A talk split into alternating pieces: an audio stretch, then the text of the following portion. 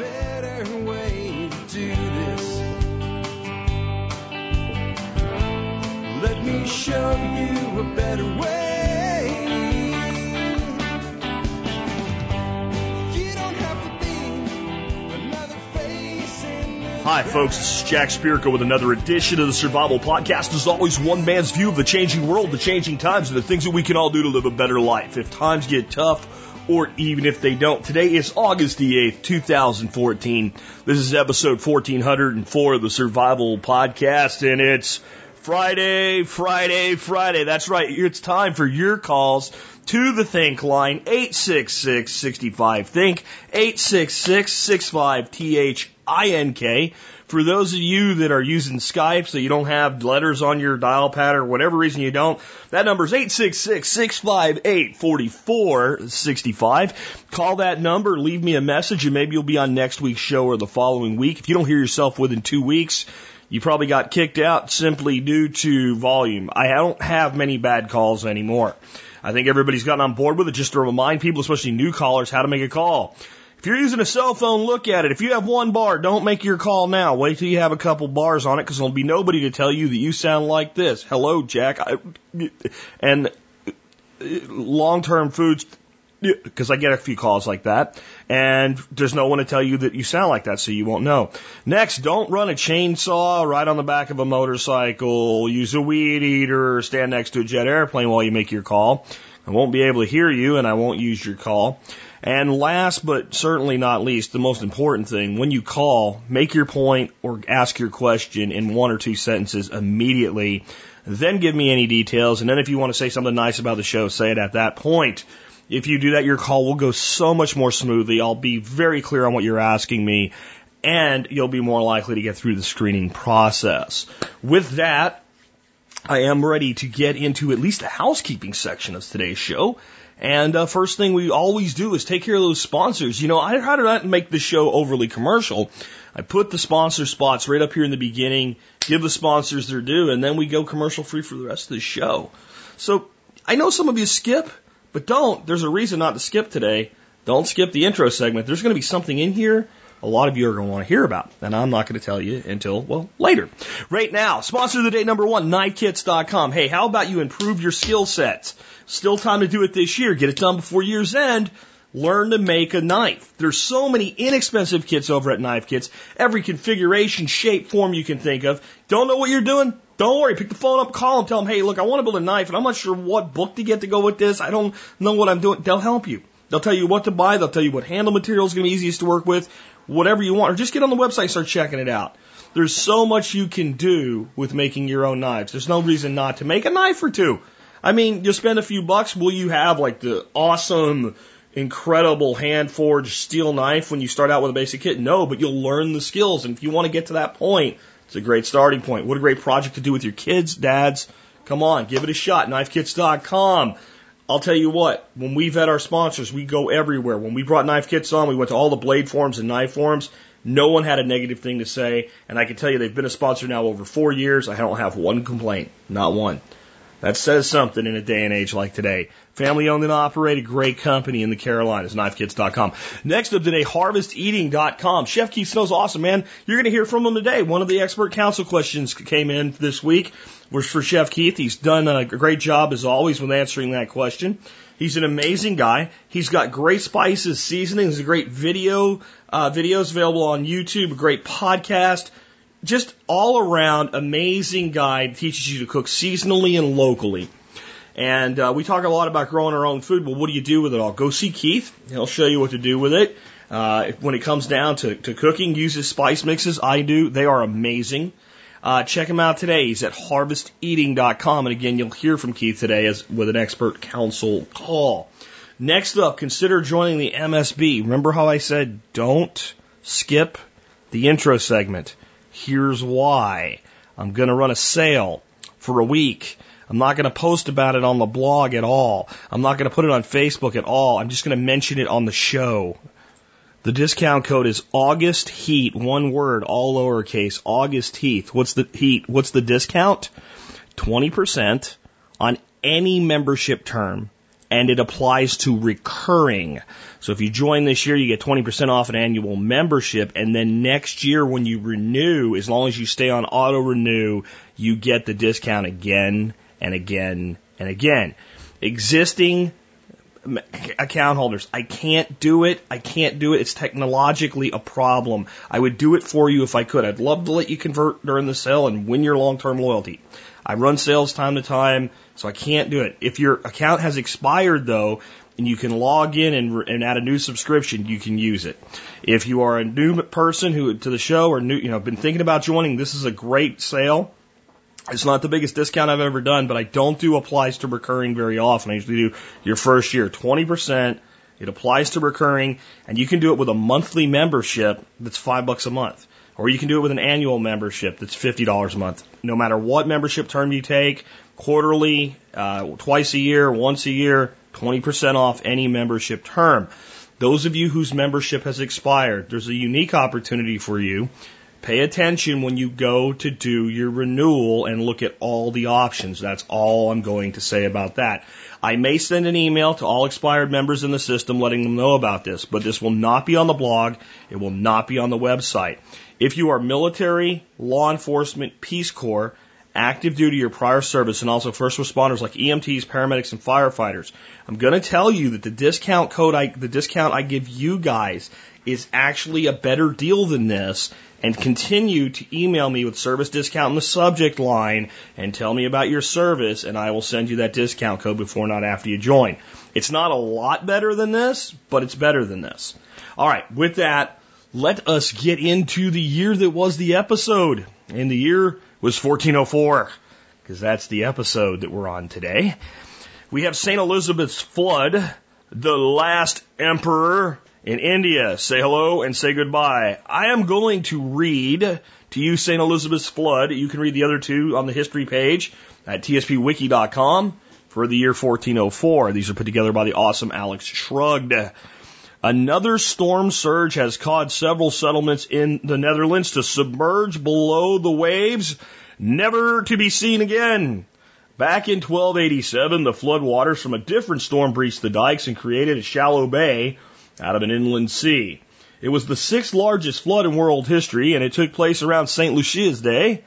St. Elizabeth's Day flood is not as big, but still catastrophic. The Count of Flanders, John the Fearless, well, these guys all give themselves names, man, gives the order to link all existing dikes to provide more protection from floods. And as a consequence, the shoreline of Belgium will straighten into its modern day configuration. That's kind of cool. So if you look at Belgium's shoreline, in 1403, it didn't look like that. And it never looked like it does today from that point backward. But in 1404, and as this project was completed, it became what you see today on the map. And it's been that way ever since. Man changed the shoreline. My take by Alex Shrug. The Netherlands inland sea created by flooding is called the Braakman in modern day. It is much smaller than it once was in the Middle Ages due to better flood control measures. It used to be called the Zuiderzee, which means South Sea, and now you know why they call the North Sea North. It is this flooding of the South Sea that caused shipping and financial institutions to move to Amsterdam in the 1290s and 1300s. The grant of a tax-free export from Amsterdam over the Count's lands also helped businesses flourish in Amsterdam, thus turning Amsterdam into a financial powerhouse in the 1600s, willing to sink money into a colony called New Amsterdam known in modern day as New York City. And now you know how all of that happened. My take, can't help but say it. I'm sorry. Do you think if this flood happened today, you'd hear, it's climate change and global warming?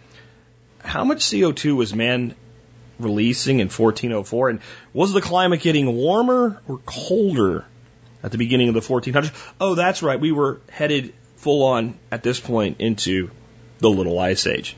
Just thought I'd point it out. Anyway, with that, let's uh, go ahead and take your first call. Actually, you know what I want to mention real quick. Yesterday I put out a post.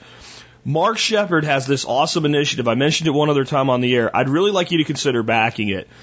And consider the show started as I talk about this. Like we're, we're out of the intro segment because I think there's a, a big lesson here in sustainable agriculture. And a lot of you guys tune in for stuff like that. Permaculture, building businesses, building economies, building markets. So what Mark's initiative is, is to develop a craft cider industry at his new forest farm. He's got labels already. He's already producing cider, but to full on go, full tilt and be able to produce and sell an alcoholic beverage is complicated, right? It takes some money. So he's trying to raise 20,000 bucks. And he's doing this with cider apples. Now, cider apples are all the apples that don't end up at, you know, either Walmart or Albertsons or Kroger or at Whole Foods or Sprouts if they're organic. Cider apples are the little hard apples, the ones with imperfections in them. They're the kind of apples, frankly, that you can grow from seed.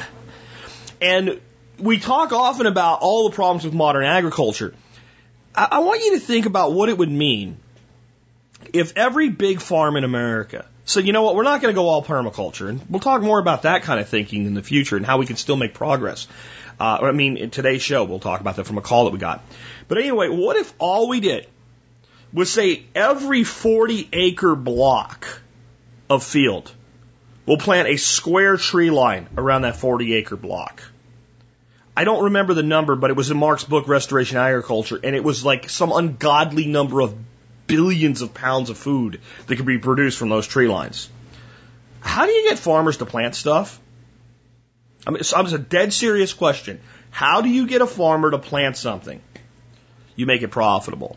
Right now, Reuters had a report out just a couple weeks ago that there's a shortage of the kind of apples you make cider from in America, and it's hurting the craft cider industry, which is booming. Grew 66% over one year. Think about the question how do you make farmers plant something? Make it profitable. Now, how much stabilization could be done to our landscapes if we just planted trees in squares every 40 acre block in throughout the grain country. You can still drive your big combines up and down the fields. 40 acres is big, guys. It's huge. And we can produce tons of additional food. Well, there's a cost to planting. You can plant these apples with seed. It drastically lowers the cost. Drastically lowers the cost. Now, so much the better if we could plant this kind of chestnut, hazel, apple, plum thing.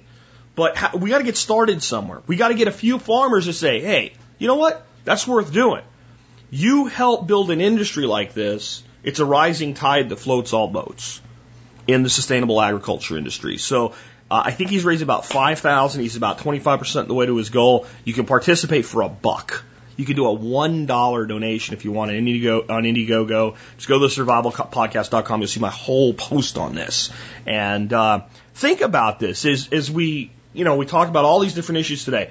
There's all kinds of things out there that people are worried about. I get emails all the time. Some guy on TV said blah, blah, blah, blah, blah, and I'm so upset. Okay, does this guy have any authority? No. Okay. So he's running his mouth, and no one gives a shit except the people that put him on the air to piss you off. All right, so you're now focusing your energy, your time, and your sweat and your blood and tears on this idiot who said something stupid and You've been drugged out of your circle of influence into your circle of concern by someone who actually had no power until you gave your power to him. Okay? And then there's things like this. Hey, put a couple bucks in, get some kind of a cool reward out of it, and I can help a business person who's already done a tremendous amount for permaculture and sustainable agriculture do a little bit more and help establish an industry. Guys, I think that's worth doing. And I think that's within our, our, our, circle of influence. And that's what I try to focus on with you guys all the time. This is why I talk about individual sustainability, building your own food supplies, doing your own preparedness, managing your own money, finding your own businesses, being a true human being, taking care of your family, taking care of your community. Instead of gloom and doom and oh, the New World Order is going to get you and all this other conspiracy crap, you tune into the Survival Podcast and you get a remarkably positive message tempered with the reality of our current economic state, the current global state, and everything that's wrong and everything that's going wrong. And yes, the tyranny of government. But what do we focus on? What you can do. Try to always remember that. I'm kind of off Mark's thing now. It's not a sales pitch for him. Now I'm on Please remember that in everything you hear on TSP, even when you disagree with me, that's fine. You are welcome to disagree with me. I don't really care if you disagree with me. I, in fact, I hope you do from time to time, or I'm not doing anything valid. If I'm not making you angry once in a while, if I'm not upsetting you once in a while, if I'm not challenging you, then I'm just telling you what you want to hear. I don't want to tell you what you want to hear. I want to tell you the truth as I understand it, and I want you to take that and I want you to build on it, and I want you to build truth in your own life. You don't have to agree with me, but you do have to build your own life. And you do have to learn this valuable lesson today if you've not learned it before. If it doesn't affect you, don't let it affect you. If someone says something stupid, but it doesn't really matter, don't pay attention to it. If someone's an idiot, but that idiot has no authority, don't give them power by resisting them. Fight when the person that's bringing that's bringing tyranny or oppression or stupidity actually affects other people in your country and yourself. And when there is something that can be done about it. My wife said to me yesterday, What do we do about the border? And I said, Well, until people actually give a shit about closing the border, we don't do anything. Because we're not going to do it. It's not going to happen. It's all bullshit. All they're doing is getting you upset. It's all theatrics for the coming election. They're using these, these, these young people that are coming across the border. They're not children. They're teenagers. The majority of them are male. Many of them are going to swell the ranks of the gangs. But in the end, it's not that this one doesn't affect you. It's, there's not shit you can do about it. You can put whoever you want in office. They're not going to fix it. You can give the whole thing over to the Republicans in 2016. They're not going to fix it. Stop paying attention to it. All it does is make you angry.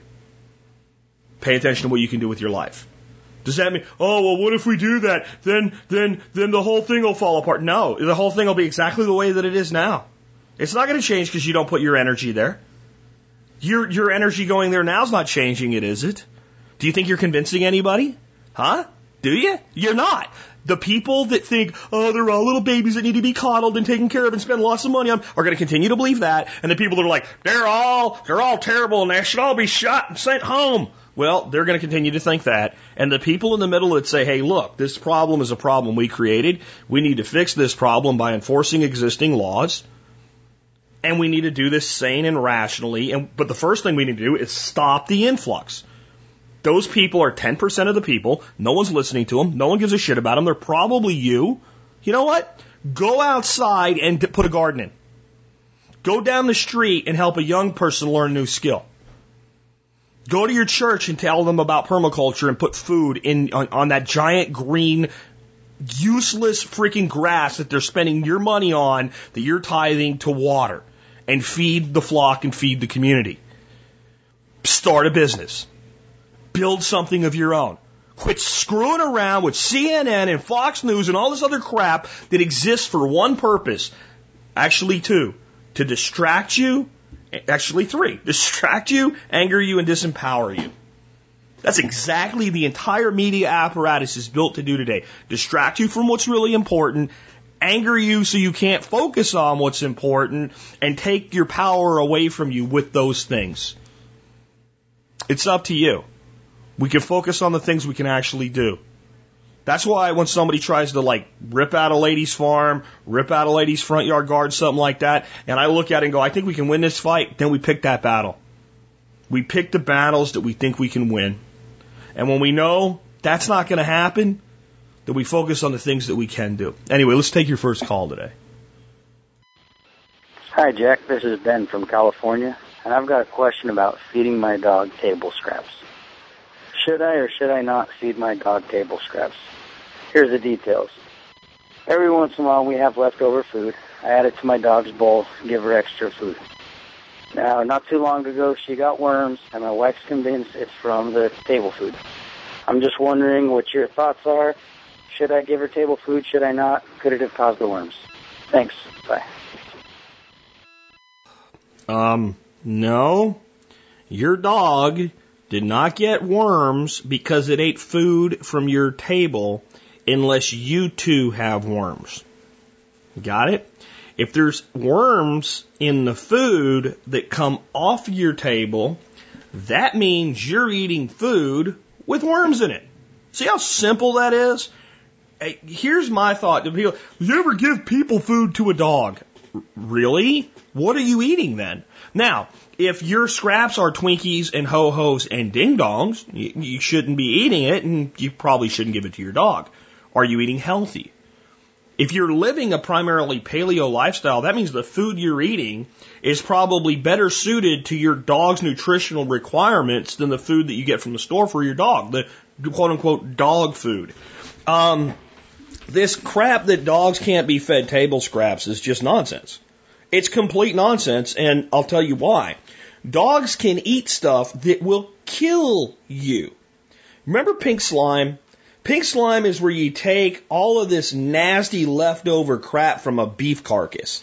The stuff that's come into contact with the intestines and all and has E. coli infestations and what have you, and you put it in a centrifuge and you spin the meat that's left, the little scraps of meat out of it, and then you, you, you blast it with chemicals and ammonia and you, you blast it with ammonia to kill the E. coli, and then you mix it into hamburger meat and call it hamburger. Do you know what they used to do with that before they made pink slime out of it? It was all just ground up and made into dog food. And you know what they did to it to make it safe for dogs to eat? Largely nothing. Because a dog can eat that shit and you can't. A dog can eat things that will make you sick and not get sick. A dog can eat things and be healthy that if you ate it with your current digestive system would kill you. Now, does that mean that every single thing that comes off your table is good to feed to your dog? A leftover pie crust is probably not good to give to your dog. I'd rather give that to a chicken. Um, bones pose a risk. They're not anywhere near as dangerous as people make them out to be, but specifically when a bone is cooked, like grilled or baked or roasted, bones tend to crystallize. And if you watch a bone when it gets broken, when it's been cooked that way, it breaks in shards. And no creature should eat something that breaks in shards. However, you look at the way bone breaks when it's crunched up by a dog, when it's either raw or it's been made into a bone stock where the bone actually gets soft. Dogs can have that. You might want to limit how much they get. Um, you have to watch and see does this create, you know, unnatural bowel movements or any kind of ingestion or regurgitation. And if it does, either don't give them that again or back off the quantity they get at any one time. But if you have some leftover pieces of, uh, you know, meat or carrot or peas or anything like that and your dog will eat it and you give it to them, you've probably improved their nutrition, not harmed it. Now, again, if you're eating a big giant plate of spaghetti You've eaten all the meat and you give your dog a giant, huge carbohydrate load of long noodles. And by the way, the dog is not really equipped with its teeth to cut those noodles into small pieces and lots of long stringy noodles go down your dog's throat. This can cause all kinds of problems. So you have to think about what you're feeding your dog. And generally, any vegetable or meat waste product is fine to give to your dog. And dogs are not supposed to eat large amounts of carbohydrates. So breads and things like that shouldn't be given. Not because it's people food, because it's not good dog food.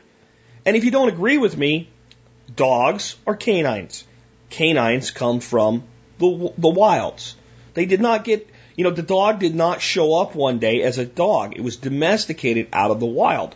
We look at the wild and what do we have in the wild? We have African wild dogs. In um, Australia, we have dingoes. In the United States, we have wolves and coyotes. We have, you know, European wolves and Asian wolves. We have, you know, these canines from all over the world. Tell me a single wild canine that has a diet that's anyway, in any shape or form, high in carbohydrates. They pretty much eat none. About the only carbohydrate a dog gets is when it kills something that still has carbohydrate inside it because it's an herbivore, like let's say a mouse or a rat or a deer, and it eats the insides of the animal. That's about the only way it gets any real carbohydrate. And then it's probably eating green matter, more vegetative than starch like. Because there's very few animals that they're going to prey on. They're eating large amounts of starches, other than some rats and things like that, obviously. But wild creatures tend to never have high carbohydrate starch diets. At least not prey creatures that, that dogs are capable of bringing down. It's either fibrous, roughage, vegetative matter you know, or it's small amounts of seeds and nuts and things like that, which are still balanced with proteins. If you look at things like pack rats, yeah, they eat a lot of seeds, but they also eat a lot of fruit and small insects and lots of protein. So a dog is just not made to eat bread, to be blunt. They're not made to eat rice. They're not made to eat things like that. And you can have some stomach upset problems with large amounts of things that clump in a dog's stomach. But overall, I give my dogs table scraps and they're quite happy about it. Uh, when we have some it's in the refrigerator to a point where it's just not quite, it's not bad, it doesn't stink, but you're like, it's just not really fresh anymore. I don't really want to eat that. And it's meat based, into the dog bowl it goes. Small amounts of cheese and stuff like that are okay, but dairy is not something that a dog would, would typically eat either.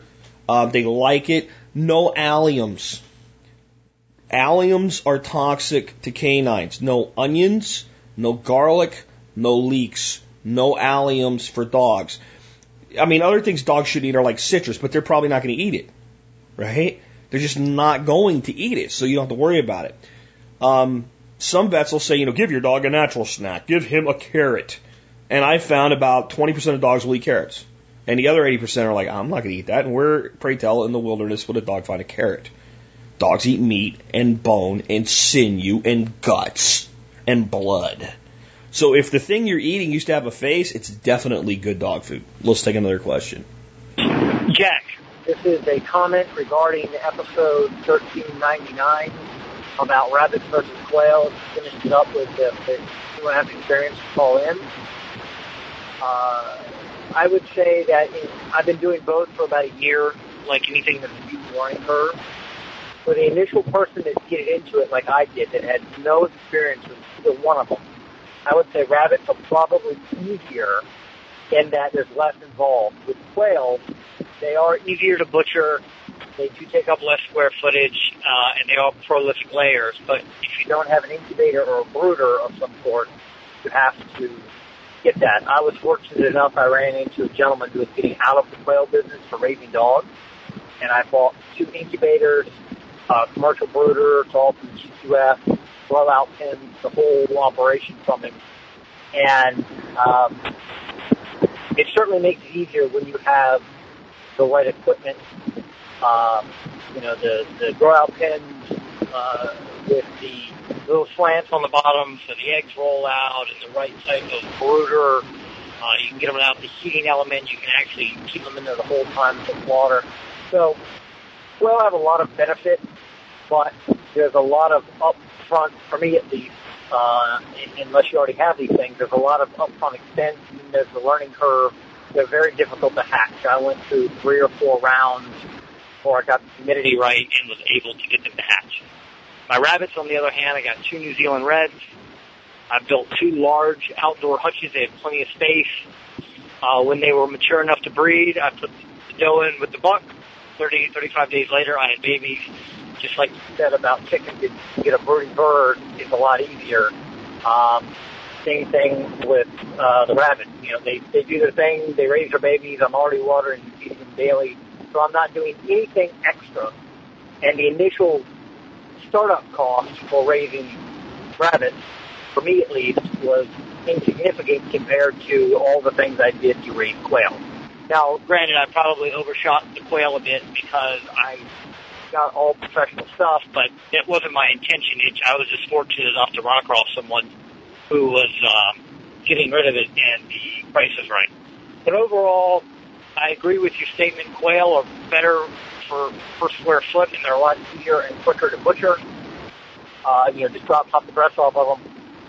But if you don't have any equipment and you're starting from scratch, there's more involved in starting quail than starting rabbits.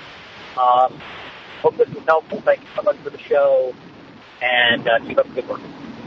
Uh, I want to say, first of all, that was a great call, and I played it in spite of how bad the audio was. And if you noticed, the audio probably came up in volume, down in volume, and up in volume and down in volume. And that was despite me going through with my editor and doing something I usually won't do, which is looking for all the low spots in the audio, cutting them out, putting them on a different layer, and boosting them, and then pushing the whole thing through the leveling program that I use before I put out a show like this.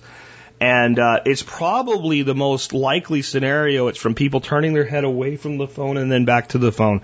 So please try not to do that. Or it's a weak cell signal. This is why I kind of clarify with you guys. Make sure there's a couple bars on the phone when you call in. I can't always clean up a call like this, even to the level that I did this one. Um, overall, I think that basically you're just affirming what I said on, on the call, which is, is quail are more productive it, because that was the the original question that led to this was if I have a choice between rabbits and quail and I want greater productivity, which one's more productive? Quail. I think quail again.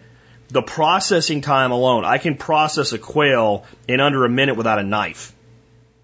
Okay, I mean, I, I just can't do that. I mean, I can't get it, it all plucked and pretty and ready to put on a plate, butterflied and grilled over mesquite like a restaurant would but to a usable meat product, primarily looking at the breast, if you want it breasted out, I can do it 15 seconds, including killing the bird. I wouldn't do it the way that I would have to to do that, but I mean, pop the head, open the breast, boom, yank it out. There it is. There's a heart next to it still beating. I'm done. I mean, it, it really is about that fast. I'd do a little more than that. I think there's some value to the legs and thighs on a quail. There's enough meat there to make it worth doing, but you can't do that with a rabbit. Um, the rabbit raising its own, sure, absolutely, I agree. You do have to feed them. I don't think hatching them is really as difficult as um, as the the caller had uh, a problem with it. Um, he says he had all professional gear and all, but my experience has been that if the humidity is a little high, it's fine. It's when it goes too low that's a problem. So uh, that's that's been my experience in talking to people that have raised quail and, and, and taking a look at the equipment they're using. And I know people doing it with pretty low end equipment. So, um, is it a, is it a bigger investment to do quail than rabbits? Yeah, of course it is. Absolutely, of course it is. I mean, yes, having the cages with the tilted floors and all, I think that's the way to go. If you want to do what I suggested, which is pasture finishing your your meat birds, you know, for like like last two weeks or so, um, that's going to be moving them out there, moving them daily, building another apparatus. There's there's no doubt. Um, but I actually think rabbits should be pasture finished if you're if you're growing meat rabbits myself. I really do. I think that it's just and it, I don't mind keeping your breeders in hutches but I think if you want the top quality product, I would probably pasture finish rabbits the way Joel Salatin's son does. Anyway, good call. Thanks for all the extra information. And, and now you know some of the roadblocks you may run into that, that frankly I was unaware of. So thanks for those. Uh, let's take another call. Hi, Jack. This is Brian in Kansas, and I had seen your call for questions on Facebook. My call, my question for you is a business question. Are there any good resources out there to find investors for your business? background. I am a CPA and I am looking to start my own practice and I have uh, a good chunk of money saved up to get it started, but I would like uh, some additional funds to get it going. In uh, in return, I'd be willing to give uh, an investor a percentage of the profits, um, but I don't have a good way of trying to find somebody like that. Do you know of any good resources out there? Thanks. Love the show honestly, there's more and more sites popping up every day that are matchmaking sites, entrepreneurs and investors. And if you go to Google and you, you type in find an investor for my business, you'll find all kinds of sites. I don't really have a lot of knowledge about any of them. Um, I do know that one of the things you're going to run into is to find somebody that can invest in your business with you that you don't have a pre-existing personal relationship with. You're going to have to find what's called an accredited investor, which basically means they have a lot of money. I mean, there's other ways to qualify it, but in the end, that means they have a shitload of money. And you're allowed to be an accredited, you're allowed to invest in, in strangers' businesses because you've made an assertion that it's a good risk if you have a lot of money. And if you don't have a lot of money, the government protects you and doesn't let you. Now, when you're talking to people with money, and you want them to invest in your business, let me tell you, as an entrepreneur who's had people come to me for investments, the things that will kill it. Because this is, it's not so much finding people, you can find them. It's how do you make a proposal that they're going to be interested in. Number one, they're going to want to see a business plan. They're going to want to see a SWOT analysis of the marketing that you're going to do. They want to see forecasted revenue. As a CPA, you should be able to do this stuff. If you don't have that, you're done. No one want to talk to you. Not interested because it's all about numbers. It's all about money. Don't care if you're passionate. Don't care if you believe in what you're doing. Don't care. I want to know numbers. Next thing I know, what are you going to do with my money? Why? If you have a significant, I, I'm going to play devil's advocate here. I might sound hard on you, but I'm preparing you for what you're going to go through if you come to somebody that's actually qualified to invest with you and ask them for money. What are you going to do with my money? If you have a significant amount of your own money stored up, why don't you just use that and get your business going? That way, if you need more to grow your business, you could come back to me with some sort of a track record and customer base. As an investor, I'm not in, I'm not really interested in investing in an idea. See, if you don't have a business yet, you haven't actually started, I'm not investing in a business. I'm investing in you and your idea. There's tons of businesses I can go invest in right now. You haven't started. So you already are in a major hole there. The thing that's going to kill most people that go, when you start breaking down their analysis, they put a line in there for salary. See, they want to pay themselves a salary while they're building a business with my money. Well, if I wanted to pay you a salary, I would hire you as an employee and put you in my business. I don't want to invest in your company so you can pay yourself a salary. Do you understand? I mean, do you get that? And I mean, the show to watch to learn about the mentality of the people that have money that will invest in you. And don't think just because these guys on this show are billionaires that when you go to a multimillionaire, they're not going to ask you the same harsh questions. But it's Shark Tank. So you're going to give me a piece of the profits. No shit, you are. That would be the only reason I would invest with you. Again, I'm not picking on you. I'm just talking about this is the hard ass kind of stuff you're going to go through if you ask for somebody else's money. Oh, did you think I was going to be fair? You see, when you go to you're coming to me, and you want me to invest my hard earned money in your business, and not even your business, your idea for a business. Oh, great! So I get to risk my money, and then you want to give me what you think is a fair piece of your business. Oh no no no no! I want way more on my end than what's fair. You understand that? That's what you're, you're talking about somebody that's acting, whether they call themselves it or not, as a venture capitalist. You don't get a square deal. Oh no. The other thing is you want to start a CPA practice. So that's you doing the work. So that's like a self-employed business that may or may not grow into a business. Most people that are venture capitalists are looking for large returns on significant amounts of money. So you're probably not going to get any money from somebody like that. So now you're now you're into your own warm market, people that you know that believe in you enough that they'll put in a few thousand or ten thousand or twenty thousand dollars. Because you can't go solicit anybody but an accredited investor, and an accredited investor is generally going to ask all these tough questions, and if you can't answer these tough questions, you're not getting their money. And if the investment's not significant enough for the return to matter, then you're not going to get their money. So let me explain what I mean by that. Because you're a CPA, you should follow these numbers. You come to me and you say you want ten thousand dollars. Okay. Uh, as a venture capitalist, you know, I'm looking for 50% return on my money minimum. Minimum. And some long term stake out of the business or some kind of big exit strategy that's going to be a big payday for everybody. Right? So if I get a 50% return on $10,000, I make five grand. You've probably now wasted more than $5,000 worth of my time in this presentation for $10,000. You're not asking for enough money. Watch Shark Tank. You'll see it. You'll see them say, my problem is you're not asking me for enough money for what you want to do. Sounds crazy, but seriously, to be taken seriously, you have to be asking. So you almost have to go in at this. I'm going to, I want to start a CPA, you know, something that competes with Jackson Hewitt. And you probably aren't ready to do that yet. So what's my actual advice? If you have a significant amount of money saved up, Get yourself in a position where you have almost no overhead whatsoever and start building a client base and do it without anybody else. Because the boat anchor that an investor will put around your neck for this is unbelievable. Go to a bank and get a loan with the most agreeable terms you can get if you really need money that you don't have. But I, I would say, what can you do with what you have? And be very clear on that. And how long can you survive with the most abysmal financial projections during that period. And as a CPA, can you do something like this? Can you go to somebody like Jackson Hewitt or, you know, H&R Block and take seasonal work only and make a good return on your seasonal work which would be rate, you know, for like three months of tax time at the optimum tax where you're filing tax returns that are easy, but you're a CPA and people are willing to pay money for it and done, right? And use the rest of the year to try to build income. And maybe that's not the approach to take, but it's, it's an approach to take. Or can you specialize in an industry that has very tight knit, successful people in it as a CPA specifically dedicated to that industry? Let's say you wanted to take me as a, a client and you're a CPA. I go, I got a great CPA. I really do.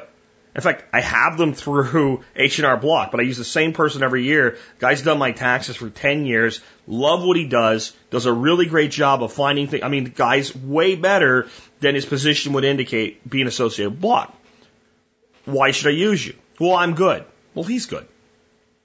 Right? But what if you said to me, Jack, I understand you are an entrepreneur and specifically your entire operation is really internet based. Yeah, that's me. Well, I've specialized in working with internet entrepreneurs, in maximizing the deductions and protections that we can develop based on that unique business model. Really? Sit down, let's talk. I mean, that, I, I'm not saying you're getting my business, but we are having a conversation. Give me some examples. Show me what you've learned. Let's talk about this. Let's talk about it because this is the kind of thing I want to hear. Now, and if you could say, and what I've done is I've partnered with an investment advisor that specifically does the same thing I do and works with people in, in internet based businesses on how to maximize their investment potential for their retirement because a lot of times people that do what you do um, don't save enough money for their retirement because they're so busy leveraging what they have. They don't really think about how to systematize putting money aside and how to do it in a way where that money's protected. And they look at a market like we're in today and they say, my money's safer in my business as it is invested. Well, I, I'm working with a guy that knows how to take a sizable portion of that releveraged money and put it into a safe, secure investment stream. And we only work with people like you. Okay, let's have a conversation. So am I saying to go do this with internet entrepreneurs and take that niche? No, I'm saying that's a niche. You might work with farmers. I mean, seriously, if there's a lot of farmers around you, most farmers have no time for this crap. They, they do what they can, but if, I mean, there's, we're learning in perma ethos. There are so many ways that you have to structure and set things up from a tax standpoint to maximize what's deductible in agriculture. And so many ways, honestly, the government screws any farmer that's not living off a subsidy tit. That if you were specialized in that, we'd be talking to him right now. So I'm going to tell you, if you want to find investors, you got to have an ironclad investment strategy for them, an iron, ironclad business analysis, and they're going to take more than is fair for what they're going to invest. If you want to do it on your own, you're better off finding that niche and specializing and working with people in that niche. Just make sure your niche is big enough. Make sure there's enough people in your area that if you go into that niche and get 10% of them, you've got more business than you can handle. If there's only five or six people that fit that niche, it's not a good niche for you. You need a certain body count. That's my advice, and it's the best I can do. Let's take another call. Hey, Jack, it's Jason from Oklahoma. Uh, if you're going to mix your own chicken feed for uh, layer hens, uh, what uh, equivalents and which uh, grains or seeds would you use? Uh, I'm currently using uh, pellets from uh, Tractor Supply and want to get away from the corn and the soy. Thanks.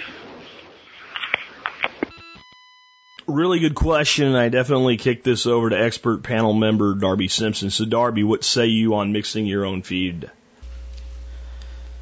Hello, Jack. This is Darby Simpson from the Expert Council, calling in to answer Jason's question about mixing his own layer feed. Um, Jason, you mentioned that you're currently using pellets from Tractor Supply, and the main thing I'm getting from you is that you want to drop the corn and the soy, and that's completely possible to do.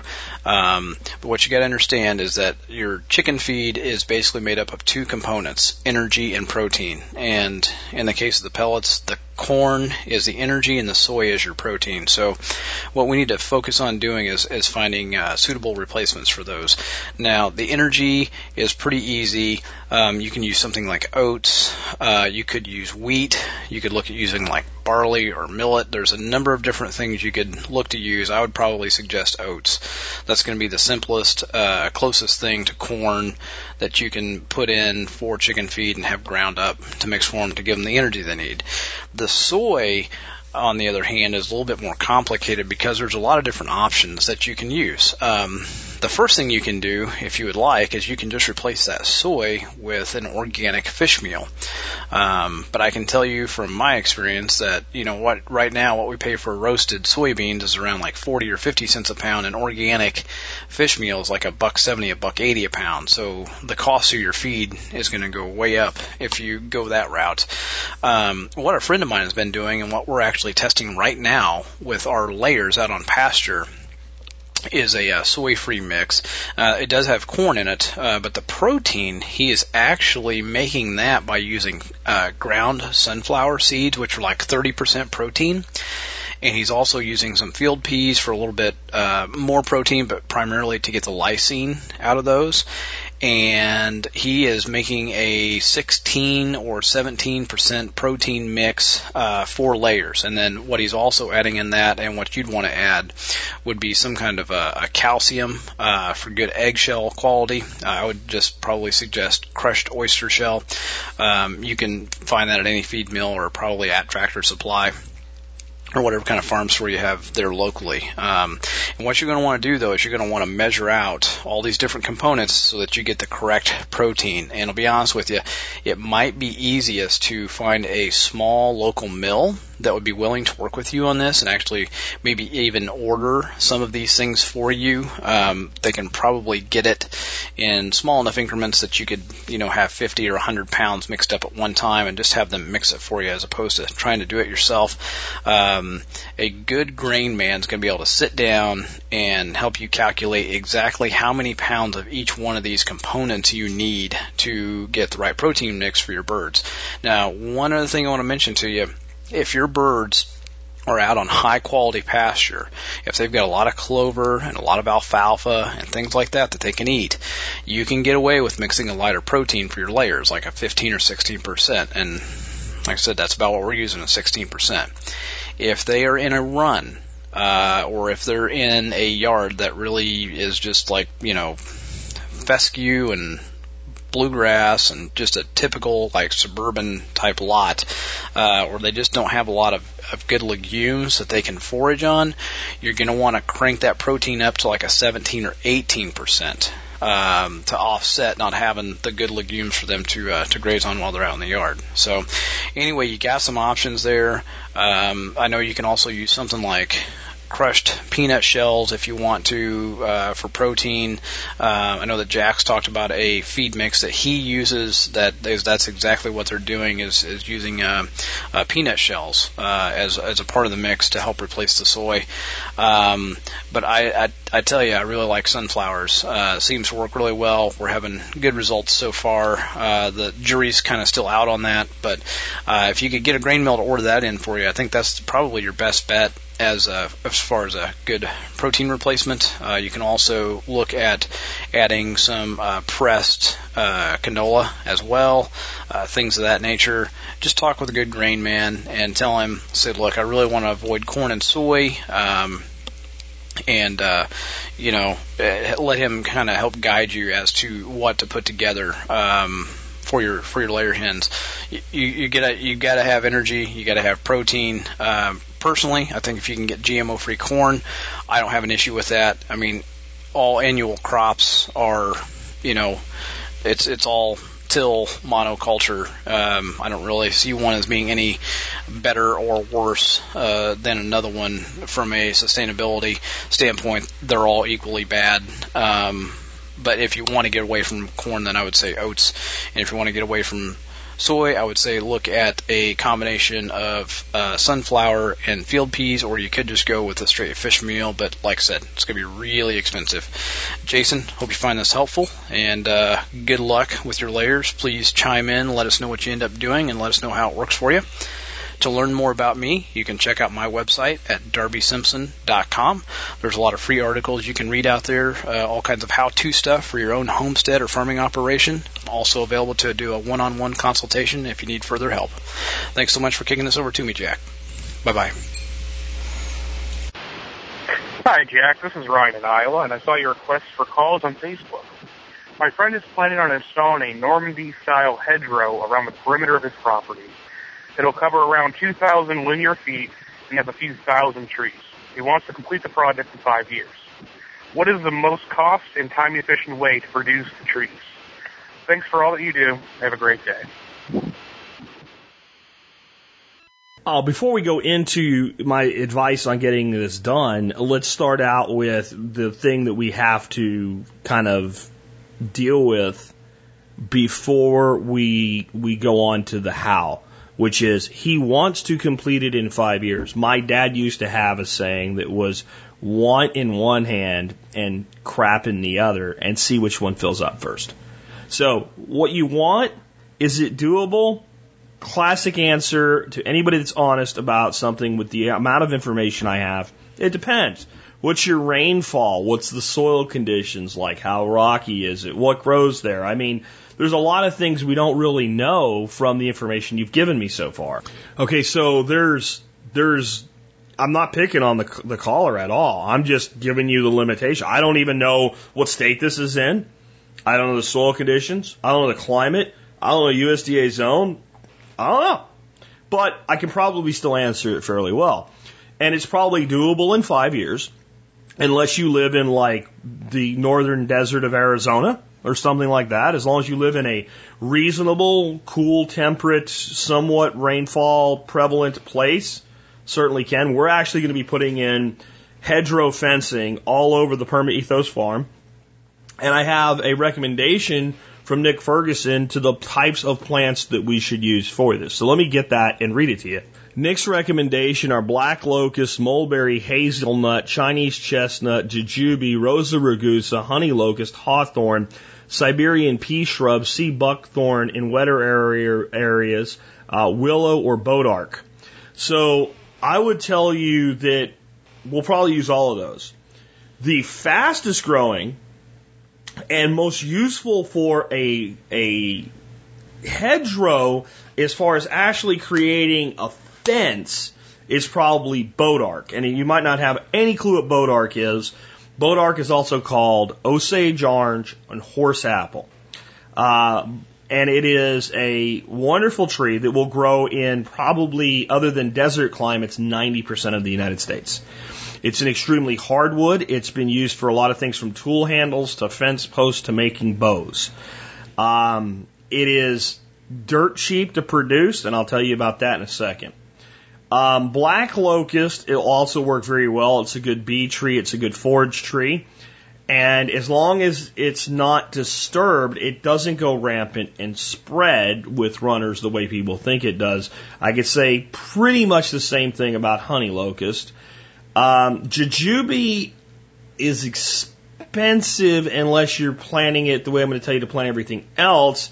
And when you plant the way I'm going to tell you to plant everything else, it doesn't produce much that's edible, but it would work as a hedge tree. Um, Rosa rugosa, very easy to propagate from cuttings, but it's low and it's more of um, a second layer that would act as a good uh, deterrent from anybody going underneath things if they could get underneath things. Hazelnut, a little tricky to do from seed, but it's okay. Mulberry can be done from seed with the right seed and can be done very easily from cuttings with the right mulberry trees. Um, hawthorn can be done very easily from seed. Siberian pea shrub very easily from seed. Sea buckthorn can be definitely done from seed. Willow really easy to do from cuttings. The most cost effective way to get this done is to do most things either from seed or from cuttings. And that is, without a doubt, the most cost effective way. And with the amount of trees that we're talking about here, it's it's probably what you're what you're looking at doing from just a financial standpoint. And I know people say, but trees take forever to grow from seed. They they really don't. Um, as long as you can produce the type of tree you want or get the type of product off it you want, you are probably much better off growing a tree from seed than growing a grafted variety. It will catch up to a one or two year old grafted tree in that five year period. If not, they'll be dead even at six, and that tree will be well ahead at seven or eight years of age. All right, on a five year timeline, you lose almost nothing, and you can't afford to do it another way. We certainly can't. I'm going to say in a 2,000 linear foot um, situation, you should probably be planting 4,000 trees to account for losses and for culling, like one every six inches. I'm dead serious. And a straight line. Like if you if the seeds you're using will fit in like a hand rolled seed planter, that you fill up the hopper and start walking and, and popping them in every six inches. To get a multi species shrub, you're probably gonna have to do a lot more by hand. Start thinking about how much work that is. And if you think, well, planting 4,000 seeds is a lot of work, think about planting 4,000 trees and what the expense is with a loss ratio of maybe 50%. Can't irrigate the whole thing. Not practical right? Can't do earthworks to irrigate it because, well, it won't work. You can't put anything on contour if you're trying to create a hedgerow. It's, it's, it's just not very practical. You can maybe get some of it swaled, but then that doesn't really, you know, I mean, it's not practical. I guess you could do hugel beds to act as part of your hedgerow and then hedge up the hugels, but that's a huge earthworks, uh, job. Gonna have to, if it, unless this is field, you're gonna have to clear uh, lines to do it with if it's a semi wooded area already. Right? So, um, this is the, like if you just said, I just want a hedgerow, don't care what's growing there, I just want hedgerows and I want it to stop anything from getting through. I'd go with Bodark, aka Osage Orange. And this is how I would do it. You take the big sticky green things and stick them in a bucket full of water until they fall apart and the seeds come off of them. And uh, once you do that, you can separate the seeds out. I'd want to plant these things in the spring, and instead of getting all complicated with stratification or what have you, I would put them in a place that's protected from predators, in a hole in the ground where it's nice and cold, some kind of cage around it because mice, squirrels will get in there and tear them all apart on you. So I'd put them in there and I'd overwinter them, and when you got towards spring where you're ready to plant them, you throw them in the bucket like I said, you separate your seeds out, and when your soil temperature is about, it doesn't even really matter. Because if you put it in the ground when it's too cold, it's just going to sit there and wait to germinate. But getting closer to like a 50 degree soil temperature time of year, you're getting much closer to a germination point. 60 to 70 is probably perfect for them. And put them in the ground every six inches along the hedgerow. And maybe more. You get about 200 to 200 seeds out of one. These things are everywhere. If you find a place where they're growing, you can get thousands and thousands of seeds easy. Because some of them aren't going to make it in the first year, your best ones will grow three to five feet tall as a big long whip. Go along your line, and if you have any that you just don't feel are going to be worth keeping, yank them out. Take them and lay them over and put rocks on them.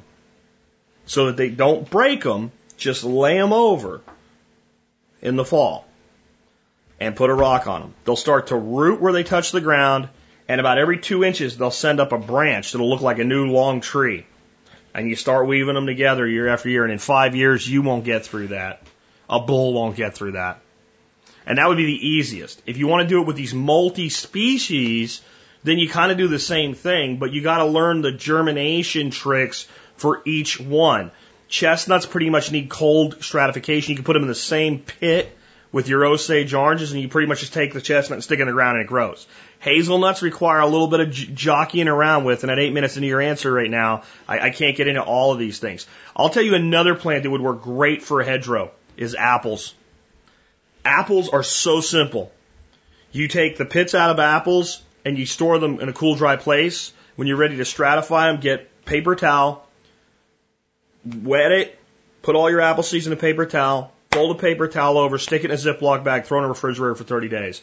By the time you open it, there'll be little roots coming out of almost every seed. Plant those seeds. And you can do the same thing. You can lay them over after that first or second year of growth. They, they don't grow as fast as a, as a bodark, but they grow and then they produce something edible. And you can plant multi-species in with each other. But I'm, I'm saying I would go with like a six inch separation maximum to do this project. Especially at 2,000 feet. It's not that long if you're doing it with seed. And I would plant a bunch of different species, honestly. But the one that's going to make it work is going to be Osage orange. And uh, the easiest, easiest thing to do. If you live where hazelnuts will grow, hazels will do a great hedgerow too. They really will. Um, and the thing is, hazels, you can, a lot of places where hazels will grow, they won't necessarily produce a lot though. So it's up to you what you want to do. But that's how I would do it. And I wouldn't even think about doing it with anything other than rooted cuttings and seeds. At, at the density you're talking, um, let's just do it this way. What if you said I'm going to do it every foot and I'm going to do bare root trees and I'm going to pay about $10 on average per tree, which you could probably do. So you need 2,000 trees. It's $20,000. It's not financially viable. It just isn't. Um, tell you another thing that would do real well in a hedgerow like that too is autumn olive, and you can reproduce those from seeds and cuttings really easily too. So, but Bodark's the best. Let's take another one. Hey, Jack, this is uh, David. I saw your request on Facebook for calls, um, and so I, I decided to call in. I, I've been listening. First of all, let me say thank you for uh, all that you do. I'm a big fan. But you said something the other day that I couldn't disagree with more. Um, you said that atheists don't believe in anything, and um, I, I don't have a belief in God or gods. Uh, that, by definition, makes me an atheist. But I certainly believe in it in, in things. I I believe in uh, principles. I try to live my life by principles. Uh, some of the things I believe in is are uh, equality under the law, the non-initiation of force. Uh, I believe in protecting my family and providing for myself. Um, and and so I just wanted to give you a chance to maybe um, clear clear the record, or or maybe you misspoke. Uh, and so um, I thought I'd use this as an opportunity to give you a chance to address that subject. Thank you, Jack. Um, I didn't misspeak, and I don't know that I have the record to clear, but I may have a a context to clear. Everything is always needs to be taken in context. When I say atheists don't believe in anything, I don't mean that they don't believe in anything at all. I mean they don't believe in anything spiritual. They don't believe in anything beyond themselves. And I just think it's a terrible way to live. And I think you have a huge hole in your, your life if you choose to remove the possibility of anything spiritual from it. Of course you believe in things. I'm sure you believe in gravity. I'm sure you believe in cars and trucks. I'm sure you believe in being a good, good father to your family. Uh, I, I'm sure you believe that tables hold stuff I mean, so you, you got to take the context there. Clearly, when someone says something like atheists don't believe in anything, they don't mean that you don't believe in anything at all, because then you'd believe in nothing, period, and you'd, you'd have to be floating in the vacuum of empty space, and then you'd still have to believe in yourself. Descartes, I think, therefore I am. In fact, Descartes, actually, to get to I think, therefore I am, said, I doubt my own existence. And I doubt that I am doubting. But in the end, to doubt my own doubt or even doubt my doubt, I must be, I think, therefore I am. So clearly, you got to take context. When I say you don't believe in anything, I don't mean we don't believe in stuff. I mean you don't believe in anything spiritual. And I do think it's sad. I think it's I think it's a terrible view of life. I also want to I do want to clear something up. I think the majority of people that say they're atheists are not atheists. I think the majority of them are a lot more open minded than atheist would lead one to believe, and I think they are actually agnostic. They doubt the existence of God. Um, for someone to actually say, I absolutely know there is no God, there is no spirit, there is no nothing. When we die, we're worm dirt, that's all that there is, there's no spiritualism, there's no nothing, is a big step. And most atheists, when you have a conversation with them and you press them on that, you say, are you saying that it's a complete impossibility that there's anything beyond our known existence, that there's anything spiritual at all? They say, well, it's possible. And then, okay, now you're an agnostic. And I have a lot less sympathy or pain or concern for you if you're an agnostic because you may at some point then come to an understanding that there is something spiritual. I don't care what somebody believes. And I don't care if you're an atheist. It doesn't really bother me. I feel bad for you, but I feel bad for people for a lot of things that I don't really spend a lot of time worrying about. You know, if someone that, uh, that, that's eating Twinkies and Ho Hos every day, I, I feel bad that they're destroying their body, but I don't really sit around, you know, mulling around at night. How do I get this person to stop eating Twinkies and Ho Hos? It's up to you, right? You do, live however the hell you want. That's called liberty and freedom, and that means some people are going to make poor choices. I am not a religious person from the standpoint that most people would think of. I'm, I'm a deist, which means I believe that there is a God of some sort that is an architect or creator or force that actually controls the structure of the universe.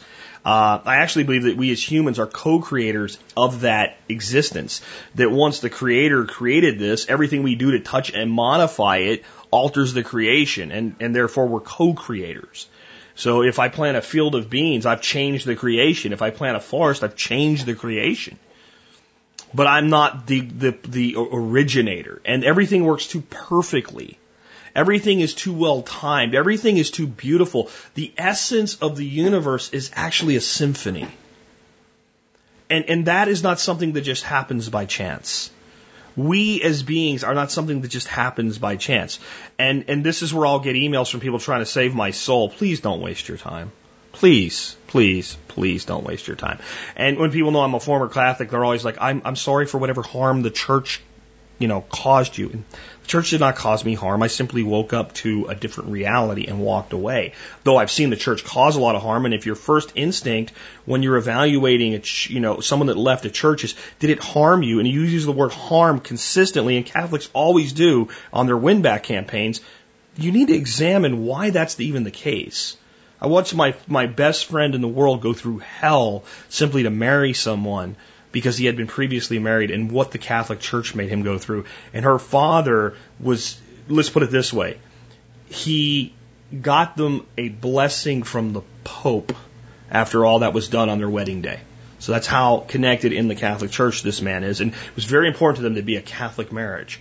I know my friend doesn't give a damn about the Catholic Church. He did what he did because he loved this woman, and they put him through hell. I had I had to fill out a 15 page questionnaire that the church sent me about his previous marriage as a long term friend, and I only did it because he was a friend. All right, so I don't need to be saved. you can believe whatever you want, and you can be anything from a devout member of a of an organized faith to an atheist, and I'm totally cool with you. But if you're telling me you're an atheist, then my statement that you don't believe in anything, qualifying it with anything beyond what you can see and touch and know in the physical, stands. Because you don't. Not by my statement, but by your own. And the reason I think that's a poor way to live is there are so many mysteries to the universe and there is so much evidence that there is, there is something more that to close that off closes the mind off to the potential. And I actually think most people that are atheists and even, you know, really staunch agnostics, like they'll admit that maybe there's a possibility, but really they're like, they're like at the edge between atheism and agnosticism, have evaluated revealed, revealed religions, have decided for themselves that this is mythology and it's a method of control. And they're so turned off by it that it all must go the baby, the bathwater, the whole thing. And I think that step, just because you disagree with someone with their view of the spiritual or their view of God or their view of the universal force, to go from they must be wrong, so all of it's wrong, is a very close minded way to live. You're free to do it. I won't try to drag you over to my way of thinking. In fact, my faith precludes me from doing that because I believe in free will. Completely believe in free will. So if someone asks me, I'll tell them anything they want to know about what I think and what I believe and why I believe it to be true. But I won't try to convince them that I'm right. It's, it's, it's not my business what they believe. It just isn't. And so, atheists, you don't believe in anything beyond the physical. You don't believe in anything spiritual. And I think that's a mistake because I think there's, again, there's evidence that that's not the case. Now, do I think you're right when you say all these people over here that believe they need to go to confession, or all these people over here that believe they need to pay to the church, or all these people over here that think they need to pray three times a day, or whatever, are wrong. I agree with you. I agree with you. When you when you and when you, if you tell me I think that these are methods of control of individuals, and it's another form of government and another form of one man using fear and myth to control another man, I agree with you. And many of my listeners are very upset that I feel that way. I just hope they can look at me the way I look at you. You're free to believe what you want to believe. I'll believe what I want to believe. And if we can't live in a world where everybody's okay with everybody believing what they want, as long as they're not enforcing their will on another man, we have a real problem. That's my case to those that say there's nothing. I'm only saying maybe you might want to consider opening the door to there could be something and then explore for yourself what that might be. And you might find a lot more fulfillment and a lot more answers and a lot more reality if you do that. That's all I'm saying. And just to be clear to the people that are members of revealed religions, right? I do not doubt the fact that you can have moving, real spiritual experiences within your faith. I don't doubt it at all. And I don't doubt that it can't do wonderful things for you. I just don't believe in the core beliefs that you believe in. And there's nothing that could ever change that. There really isn't. Anyway, let's go on and take another one. Hello, Jack. This is Brian from Northern Illinois. Um, I have an expert council question for Chef Keith Snow.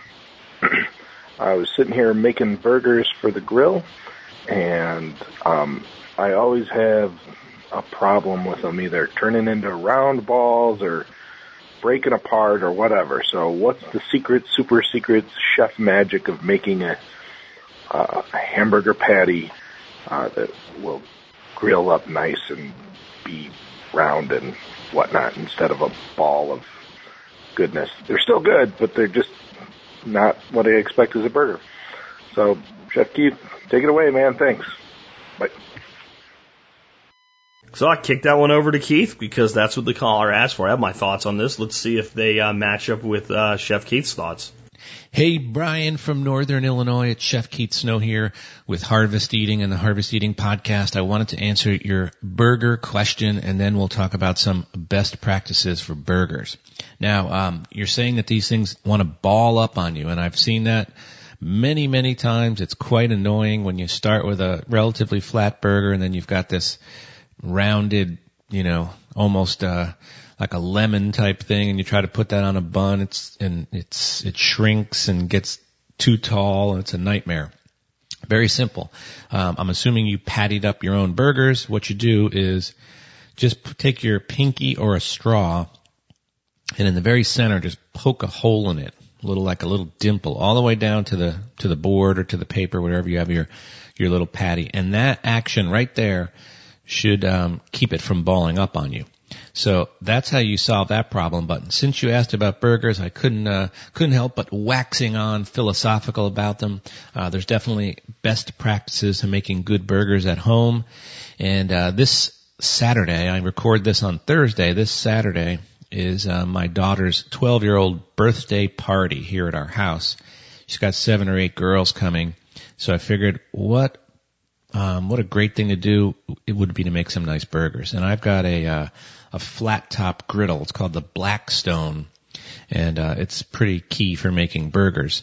Um, so some best practices for burgers. Number one, you do not want to buy preformed burgers. Now I know a lot of you. There's a, a popular burger out there. It starts with a B, and uh, I've seen them. They're I guess they're edible, but it's not something I would want to eat. Uh, so I don't want any preformed frozen burgers. Next up, definitely, definitely, definitely do not buy your your minced up meat. Don't buy your chopped meat or your burger meat, whatever you call it, in a tube.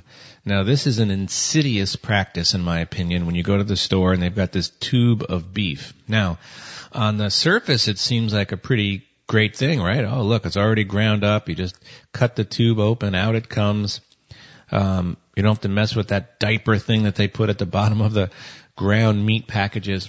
However, you've got to think of the source. Now, all of you TSPers out there, a lot of you are homesteaders or want to be.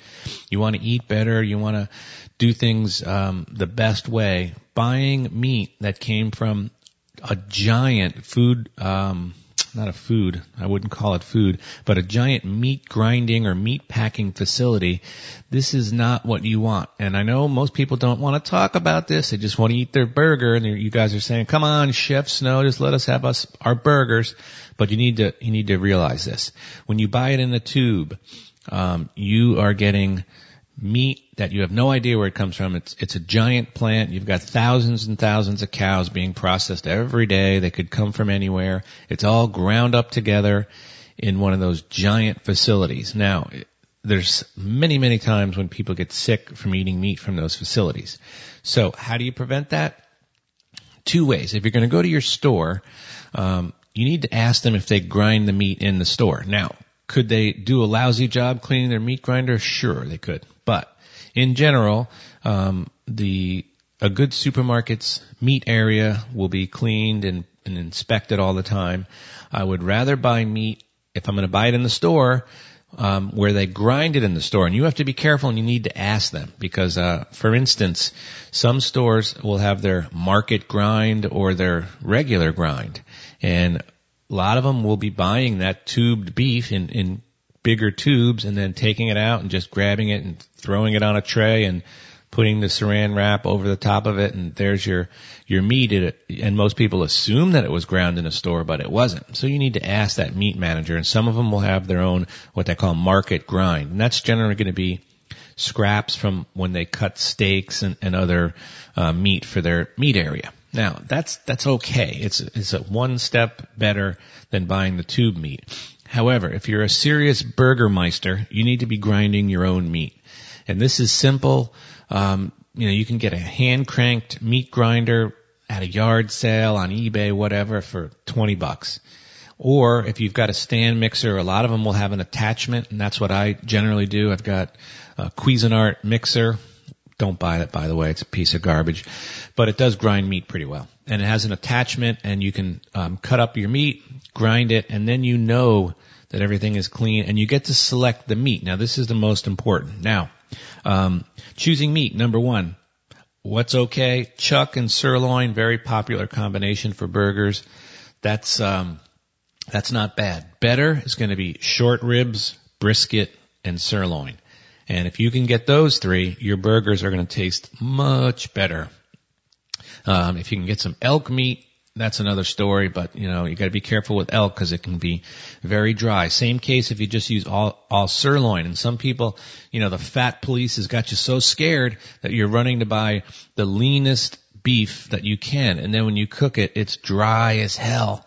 And that's the problem. You need to shoot for 25% fat. At the very least, 20. So don't buy 90-10 burger meat at the store and then wonder why the stuff is dry.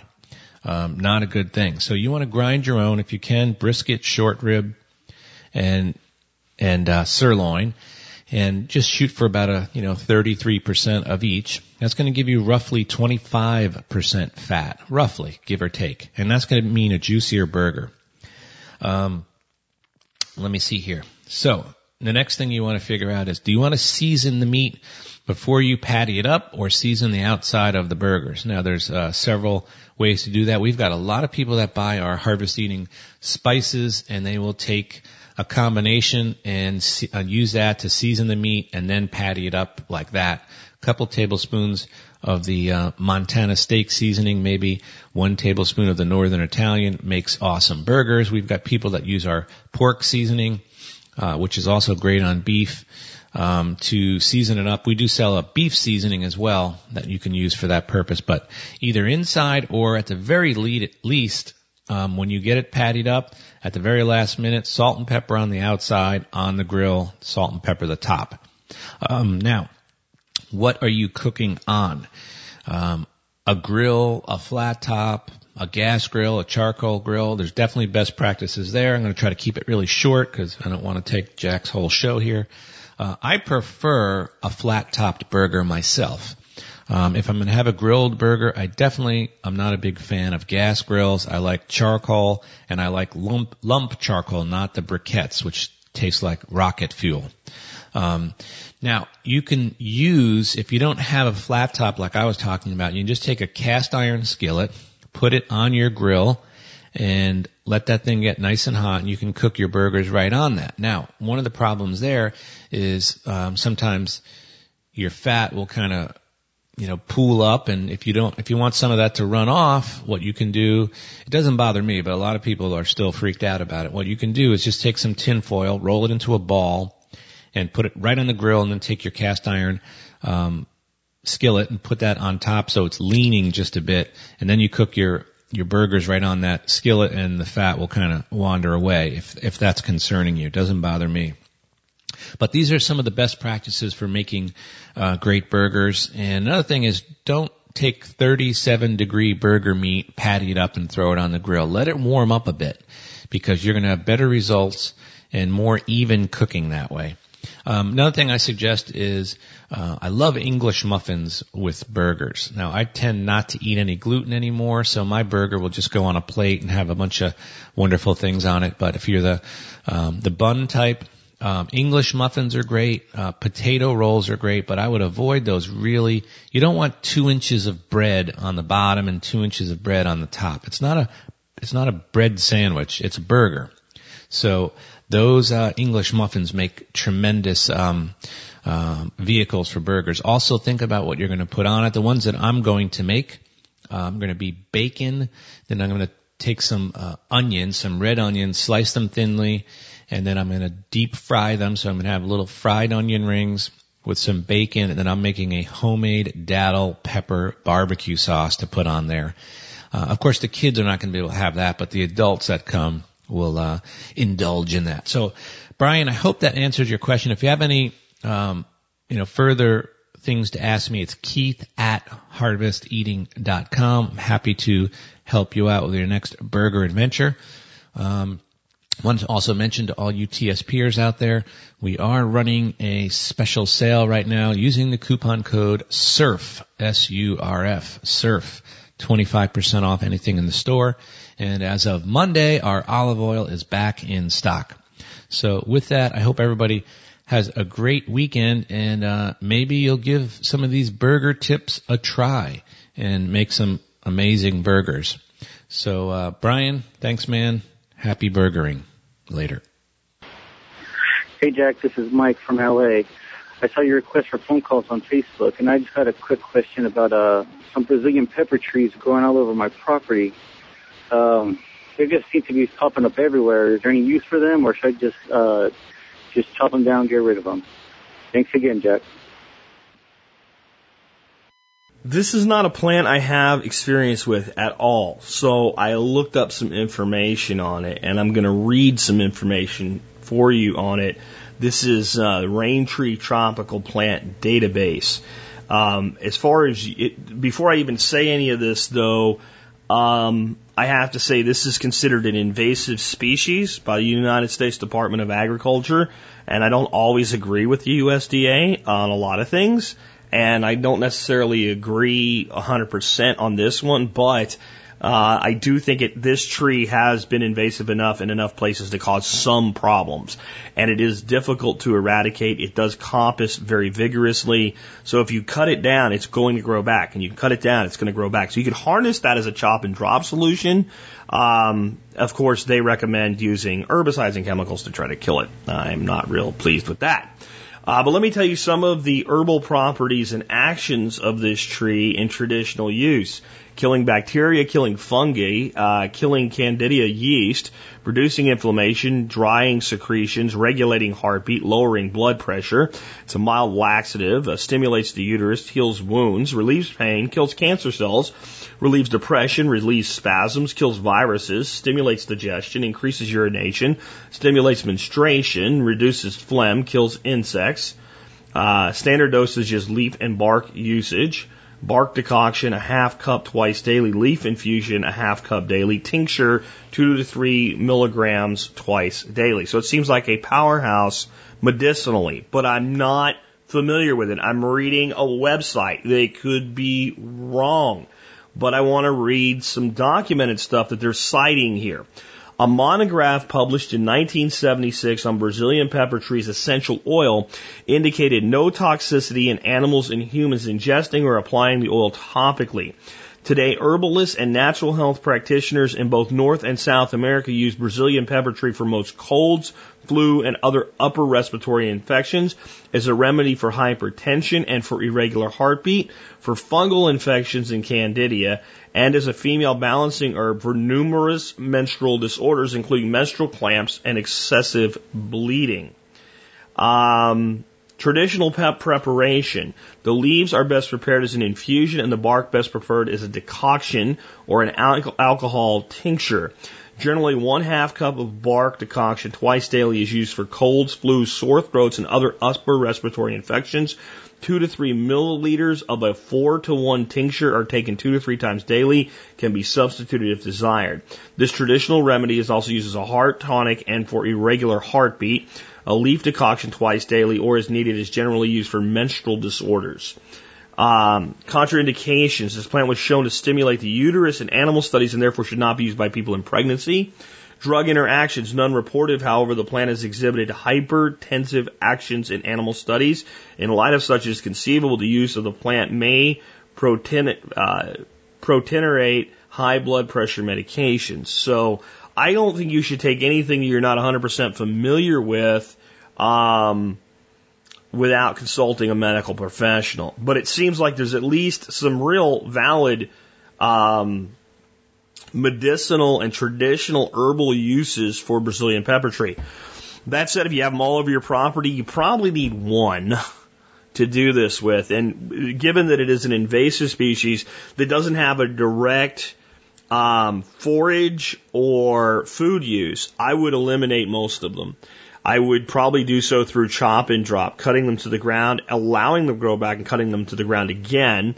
Since they do produce some seed, I think you need to time your cutting to cut them when they're not bearing seed so that you're not procreating them through chop and drop, which may be too late to do this year. Again, I'm not very familiar with this plant listening audience, if you are familiar with Brazilian pepper tree and have uses for this plant, I would love to hear from you in today's comment section again, episode 1404 of the Survival Podcast. You can look up if you are in the future listening to me from the past.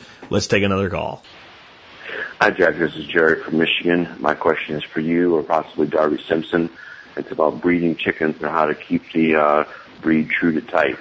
My details are I'm running a mixed uh, breed flock uh, most of the time, but when I want to replenish either the egg layers or meat birds, I want to know what I need to consider to make sure I get the breed I'm looking for when they uh, put the hens and the roosters together and uh, look at the eggs, get the eggs and put them in the incubator. How long do I need to wait before I select those eggs in case there's uh, a rooster from another breed that's been with that hen? Thanks for hearing all you do. Bye. I asked Darby if he wanted this, and he said he's not a chicken breeder, he's a chicken grower, and he, he punted it back to me. So here's my thoughts. I think that the first issue is if you're trying to breed birds that are true to type, then you should specialize in one or two. And, and work on making those the best you can. Or if you're going to work on a specific cross, a specific hybrid, Buff Orpington, Rhode Island Red, then focus on that one or two things only. Because if you try to do 10 different breeds without a really professional, full on commercial setup, you're not going to do a good job of anything. And even that's difficult. And what commercial breeders do is they just keep the birds separated. The other issue you're going to run into is that roosters, when you have multiple roosters in a large flock, they will cut out kind of a harem and taking a hen from one to the other is difficult. Don't think that the hen doesn't have some level of a choice what rooster she bonds with if there's more than one available. So you're going to have to have some way to absolutely separate the birds. And the number I would use for time and separation would be a minimum of three weeks. And I think four would be better. After four weeks of not being around rooster A, if she's laying fertile eggs and she's been available at Rooster B, those eggs are probably almost 100% fertilized by Rooster B. So let's talk about the easiest way that you could do this. The easiest way you could do this is to keep one rooster to a flock. And if you wanted multiple species of roosters to work with, keep completely and wholly separated flocks, which is difficult. And that's what I'm saying. If you want to go more than two breeds that you're really working on, y- y- it's almost impossible unless you go to kind of a commercial level productivity level. But if you want to just try separation, you can do that. But birds develop preferences. And you almost have, like, the way I would really tell you to do it. This is going to sound harsh, but this is the way I would do it. I would bring up a young rooster of the breed I wanted to breed with. And as he got to the point where he was getting to where he could start breeding, I would kill the other roosters. And if I needed two roosters and I wanted Buff Orpingtons to work with with this cycle, I'd raise four or five Buff Orpington roosters, I, and I would buy them just to make sure I've got exactly what I'm looking for. I'd buy those and bring those genetics into my flock. I would evaluate them. I'd pick the two best ones. If I had a big enough flock for two roosters, I'd kill all the buddies and I'd kill the mature roosters. And then those birds will take over as, as flock roosters. And then I'm not going to worry about which rooster's breeding. I know I got Buff Orpington blood. And in that cycle, I'm going to re- reproduce Buff Orpingtons. Now, what if I have buffs and I have Rhode Island Reds and I have Egyptian Fayoumis and I have some production Reds and what have you? In most instances, if you pay attention, you can develop an eye and know when I see an egg, that is from this bird. There's a lot of similarities between, you know, when I look at the, the eggs that my Rhode Island Reds are laying and my red sex links are laying, and a sex link is a hybrid that's bred in a certain way so that when it's a baby, you can look at it the day it hatches and go male, female, male, male, female, female, male, male, just like that. The, the, the coloration on them, that's why they call them sex links. So the genetic cross leads to a link that you can see visually, a, a, a, a phenotype versus a genotype. So you can visually see this is a little brown spotted one, that's a girl. This one's a little puff white, white looking yellow bird, that's a male. Sex links. So the sex links have a lot of Rhode Island red genetics in them the, the ones I have anyway. And they lay an egg that looks very much like the Rhode Island Reds I have, but there's a little bit of difference. And if you look at them side by side, you can see it. And if you pay attention to who's laying when and, and get the eggs, you can go Buff Orpington, Rhode Island Red, Welsummer, okay? And if you keep birds with distinctive egg types, so if you keep some Easter egg chickens, right, that lay this bluish green egg, well, you know who that is. And if you pick a breed to work with that lays a very dark brown egg, you know who that is. A light brown egg, you know who that is. Okay, this all works to have hybrids, by the way, that you've, you've reproduced of your own. And a, a, a, a single breed that does a white egg. So now you have four very distinctive eggs, four different breeds of hens. Keep it there bring roosters into the flock and cull roosters out, that's about the only way I can see this done on a small scale. So you're doing this this breed this cycle, this breed next cycle, or at the most you are splitting your flock in two and running two cycles concurrently. Rhode Island Reds and Buff Orpingtons. Okay? Because here's where it starts to break down if you do reproduce some, some hybrids, and I like to do that, and I've got a buff rooster and I've crossed him with a Rhode Island red, the distinctiveness of the egg is now more complicated. Now, what we can do is we can take our girls and we say, these are all buff Orpington girls. And I want to make sure I'm, I'm reproducing nothing but buff Orpingtons this time. I know that my rooster has been doing his job well. I've observed it, and you know, you open the coop in the morning and you observe it and you know he's doing a good job, so these girls are probably fertile. I can sequester them for a time during the day until they lay. Now here's what's going to happen. You're going to stress them. Why have I been removed from my flock? Why has he done this to me? They may not lay. Eventually, toward the end of the day, when you let them go back, they may lay then. They get mixed in with the other eggs. You're not sure. But if you do it long enough and you keep them happy and you keep them in a good environment and they're well fed and they, you do everything you can to keep them happy and, and not stressed out, they may lay for you in sequestration. Now you know where the eggs came from. The, the better way, again, if you want to work with a multi-flock breed, learn to identify the eggs by sight. Because it doesn't matter if the buff was bred to a Rhode Island Red or the buff was bred to another buff. The egg's going to look when it comes out of the chicken's butt the exact same. What comes out of the egg is what changes. So you can at least determine that. And that's, that would be the advice for somebody that wants to play around with this that I would give. Get chicken hen breeds that lay eggs that are visually identifiable and then control your roosters. And if you have to, control them through death. The other thing you could do is you could have two roosters and just take one rooster away, but this is bad. Now, the rooster has now had the flock to himself, and it's been a big enough flock that your two roosters have been getting along, and now he's alpha rooster. When you bring the other rooster back, he ain't gonna be welcome. So either you're splitting the flock in half or you're doing one run at a time. And, and on a small scale, it's probably the only way that you're going to be able to do that. Um, but that's how I would do it. And you can have a lot of fun with your hybrids this way. Except, like I said, when they start laying, you got to kind of identify what eggs they're doing. But you could do an Americana, right? And they have a very distinctive egg. You could do a white leghorn. She's going to lay a big white egg. You can do um, a bird like a buff Orpington that lays kind of a light tannish brown egg, and a bird like a Rhode Island red that lays a dark brown egg. And you can visually identify the, those eggs, and by just flipping roosters, you know what you're breeding.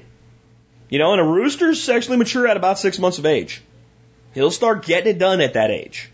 So you could still, just by flipping roosters, and that means flipping them into the crock pot, because this removal and reintro of a rooster is not usually good for flock stability. By just flipping roosters, you could do two cycles a year. So you could do a cycle from your birds and, you know, hatch birds January, February, bring up a rooster when he starts doing his job, the, the original rooster, give it a month, start incubating eggs. Um, if you want to get that involved, that's how I'd do it. Hey, Jack. This is David. My question is, what are your thoughts on permaculturalists consulting for oil, gas, and mineral companies? I know these companies don't exactly have the best PR image, and probably for good reasons, but uh, I was wondering if maybe the problem is the solution.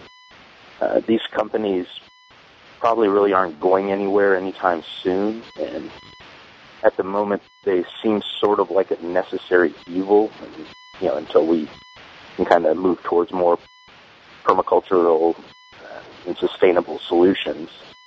Um, and I believe I've heard interviews of guys like Mark Shepard and Darren Doherty, um, kind of on a similar note, talking about working with clients who aren't necessarily uh, following permaculture ethics necessarily, but uh, by still using pesticides and herbicides on their properties. But uh, these guys like Shepard and Doherty are still trying to move them incrementally towards, uh, you know, permaculture solutions and just seeing the, the benefits and advantages of you know, those types of systems as opposed to conventional systems. Um, and I was just wondering you know, if you thought it was possible to market permaculture solutions to these uh, oil and gas and, and mineral companies maybe offering consultancy services to help repair the damage that uh, that they do. Um, I don't know if this concept makes me feel dirty or not, but I just wanted to kind of get your take on it. Thanks, Jack. Keep up the good fight. Um, this is where, you know, permaculture's like, oh God, no, not oil and gas. And that's just a stupid, stupid, stupid thing. I see comments all the time on YouTube and Twitter and Facebook and all kinds of places where permaculturists are discussing permaculture and it's evil oil and gas and they should just all go out of business instantly and we need to stop this. And my response is always, well, go home and go outside of your house or in your garage or wherever it is and you'll find a big gray box. Open it up you see a bunch of little switches in there. You see one big ass switch that says on and off. Throw that some bitch to off and live that way then if you really believe that. Because here's the reality with oil and natural gas and coal. I don't like it. It is dirty. We can do it cleaner, but it isn't going away in your lifetime.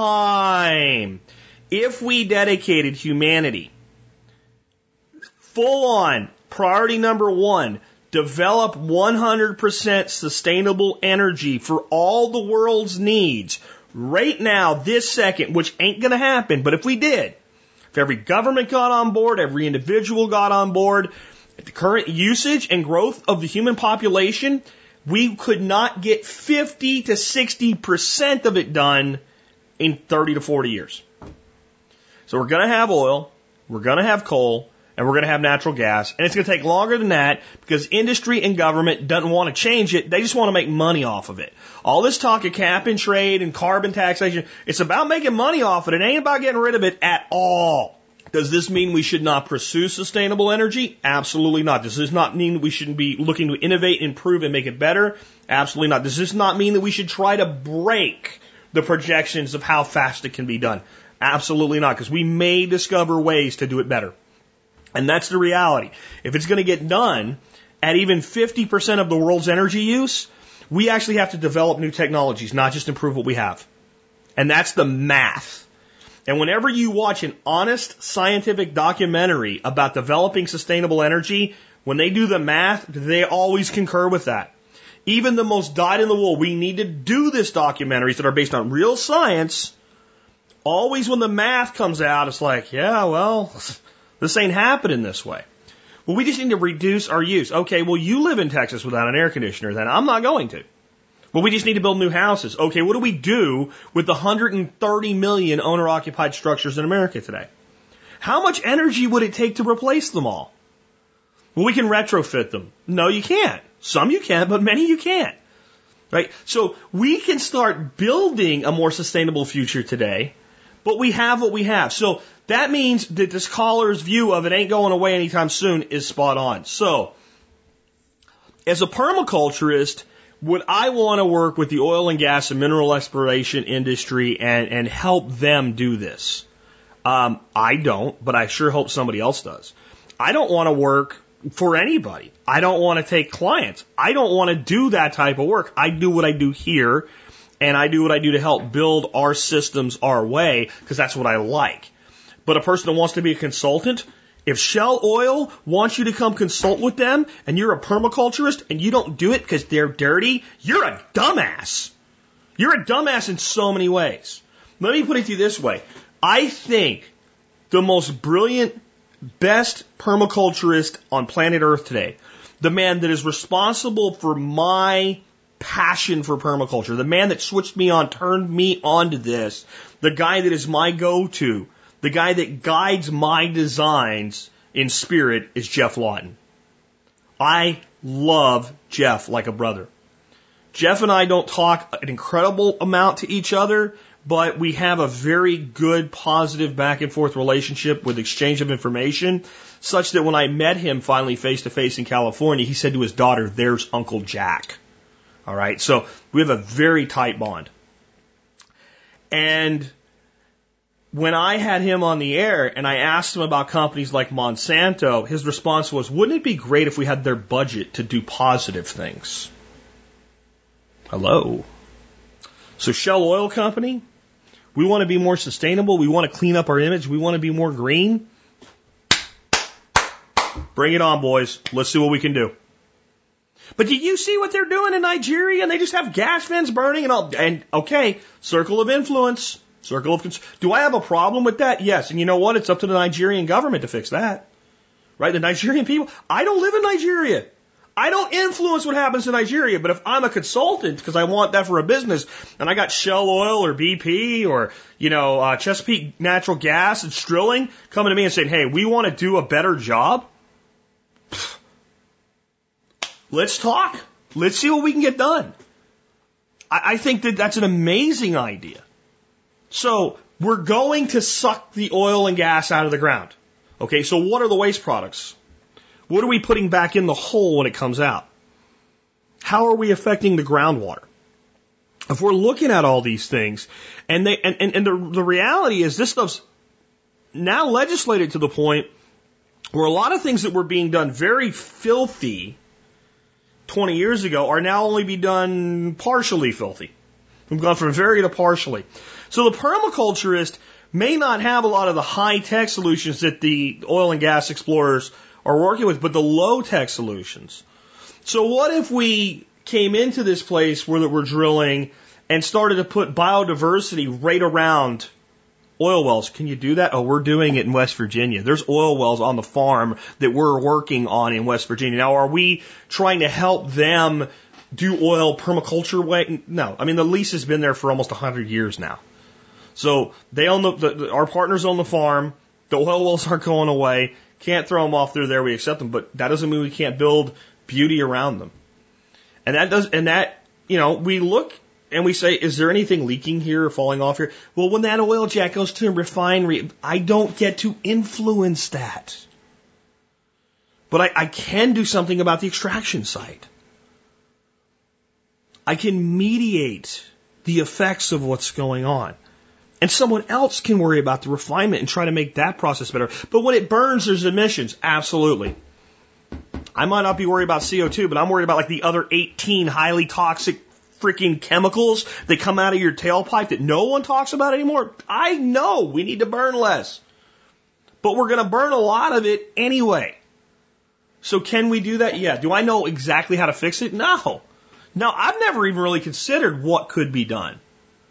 But I do know when I look around at the way oil and gas is extracted and the big open spaces often that exist around drills and, and what have you, and the, the noise pollution, there's noise too as an issue, right? These machines running and a lot of the gas is being pumped now right in the middle of neighborhoods.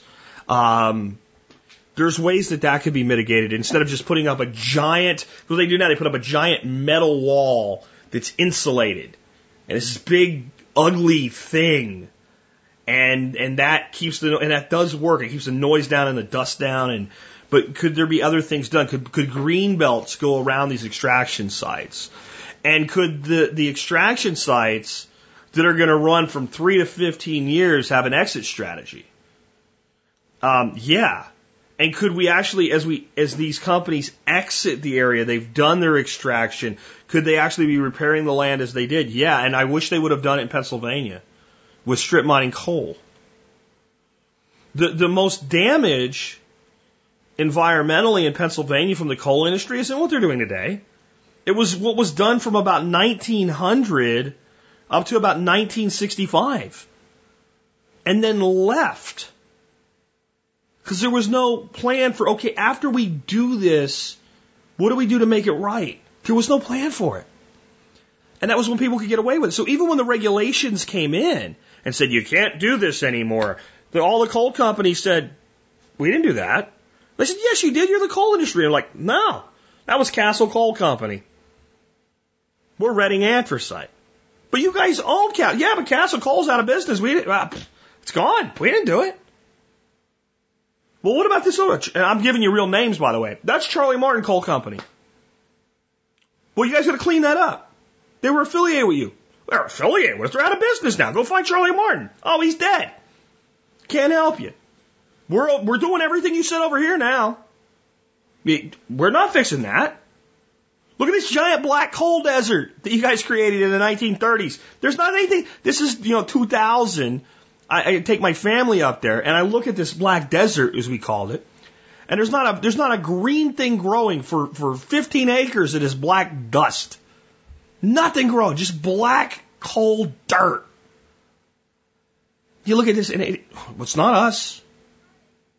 We learn from the mistakes of the past? So, if I could push a button and that button would cause a rapid acceleration and within 10 years, there would be no need to extract a drop of oil or gas or any other minerals from the ground. And there would be no more environmental damage from the real pollution these things caused. Would I push that button that fast? But that button doesn't exist. So what we must do now is yes, develop alternative technologies. Yes, develop the ability for, to decentralize the production of energy, uh, to make energy more democratic, to make it more libertarian.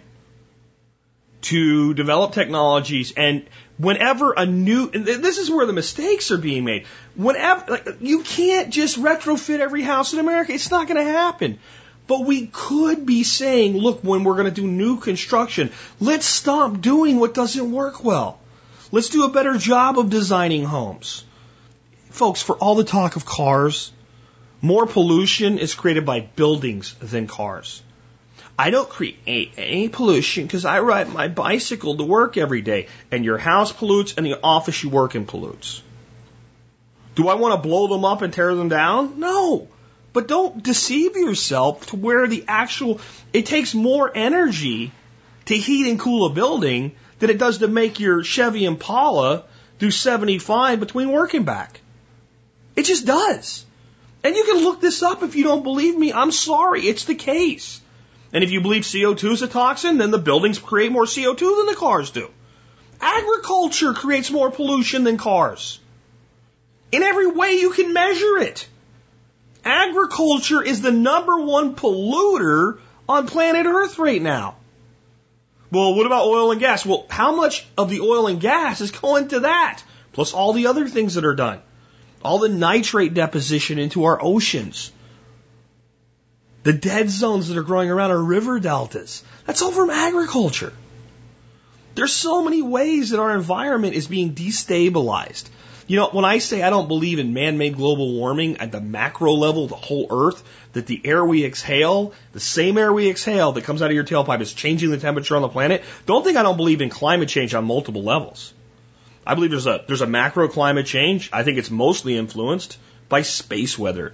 Again, look up on YouTube why global warming failed. Watch that video. I have a hundred dollar bill, a hundred dollar bill waiting, and an apology, a public apology and a hundred dollar bill for anyone that can factually prove wrong one fact claimed on that video. One. So that I believe. And that's something we can't do jack diddly crap about. But when we go and take a forest and turn it into a soybean field, if you don't think we alter the climate of that region, you're a retard. I'm sorry. Of course we do. There used to be a hundred thousand trees here. Now there's a million bean plants here six months out of the year, and of the six months out of the year, most of the time they're tiny, tiny, tiny. They're only big for a little while, and then we spray it with chemicals, and then we plow it in a straight line, and then we fertilize the hell out of it, and half the fertilizer goes in the river. Oh, we haven't altered the climate. Bullshit. Of course we have. Of course we have. But you didn't do it with this. You did it with this massive amount of pollution and destruction. And so many of these problems can be rectified with simple low tech permaculture solutions. We could go in for a couple billion dollars.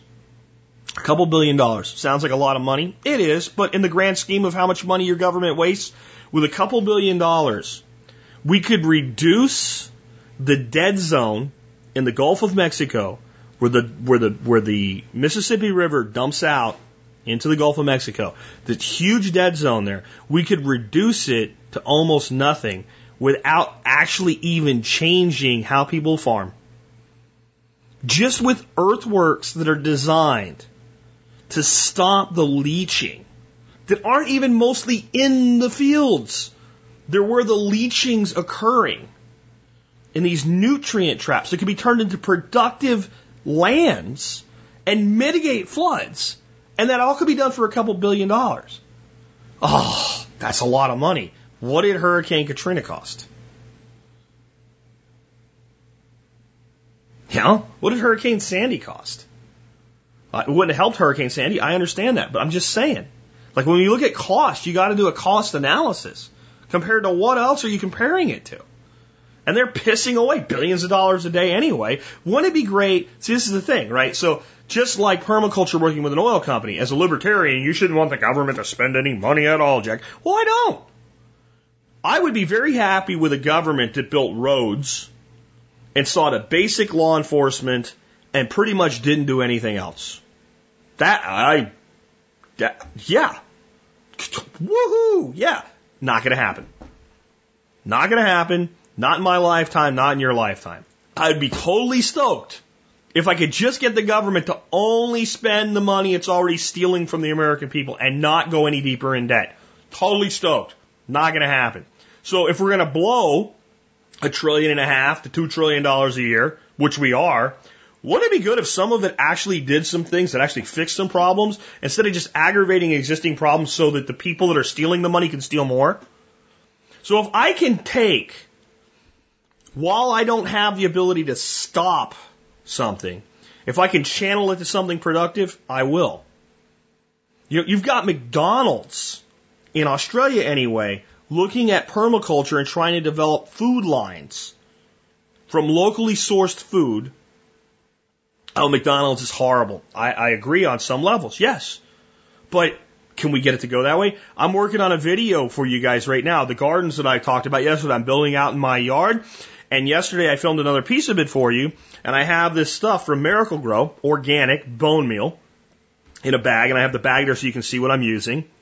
And I point to the bag and I say, if you don't like this company for what they're doing, I point the Miracle-Gro logo because they're Scotts and they're affiliated, not owned by, but affiliated with Monsanto. You don't like this, then don't buy the stuff from this that you don't like. But, and I point to the part where it says organic, reward them for this and maybe they'll do more of it. You should never shop at Walmart. Why don't you shop at Walmart and go in there and go, where's your organic produce? And talk to their grocery, grocery manager and go, there's not enough of it here. Where's your organic apples? We don't have any. Well, I'm not going to buy apples here. I'm going to buy this because this is organic. I want organic. I'm not saying organic is the answer to everything. I'm just saying like if that, that's what you want, then then deal with companies that are selling that product and only buy the stuff that you feel is right. That's a much stronger message than not showing up. If you don't show up, they don't know you didn't show up. They don't even care. They measure sales in billions. But the guy that works there just starts telling up the channel, hey, look, we got people coming in asking for this. How many did you get? Like four this week. That's not going to turn the whole company on a dime, but they, well, four. Most people don't even say anything. There's probably 400. Maybe we can exploit this because they want to make money. Harness that. Harness that. So yeah, if I was a consultant and I had an opportunity to work with an oil company to make what they're doing less damaging, would I do it?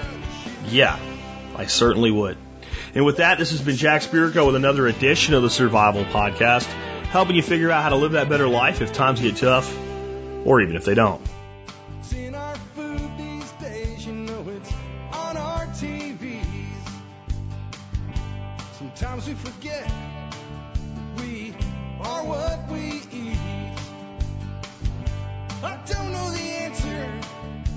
There's nothing I can do.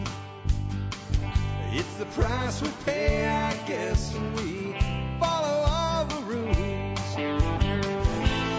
There's a better way to do this. Let me show you a better way. You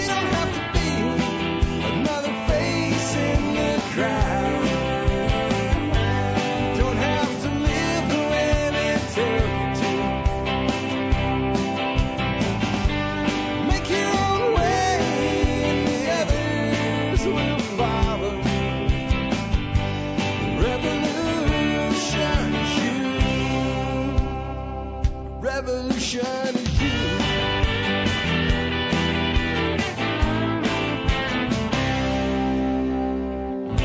Someday we'll realize our children just can't pay. 'Cause nobody up there cares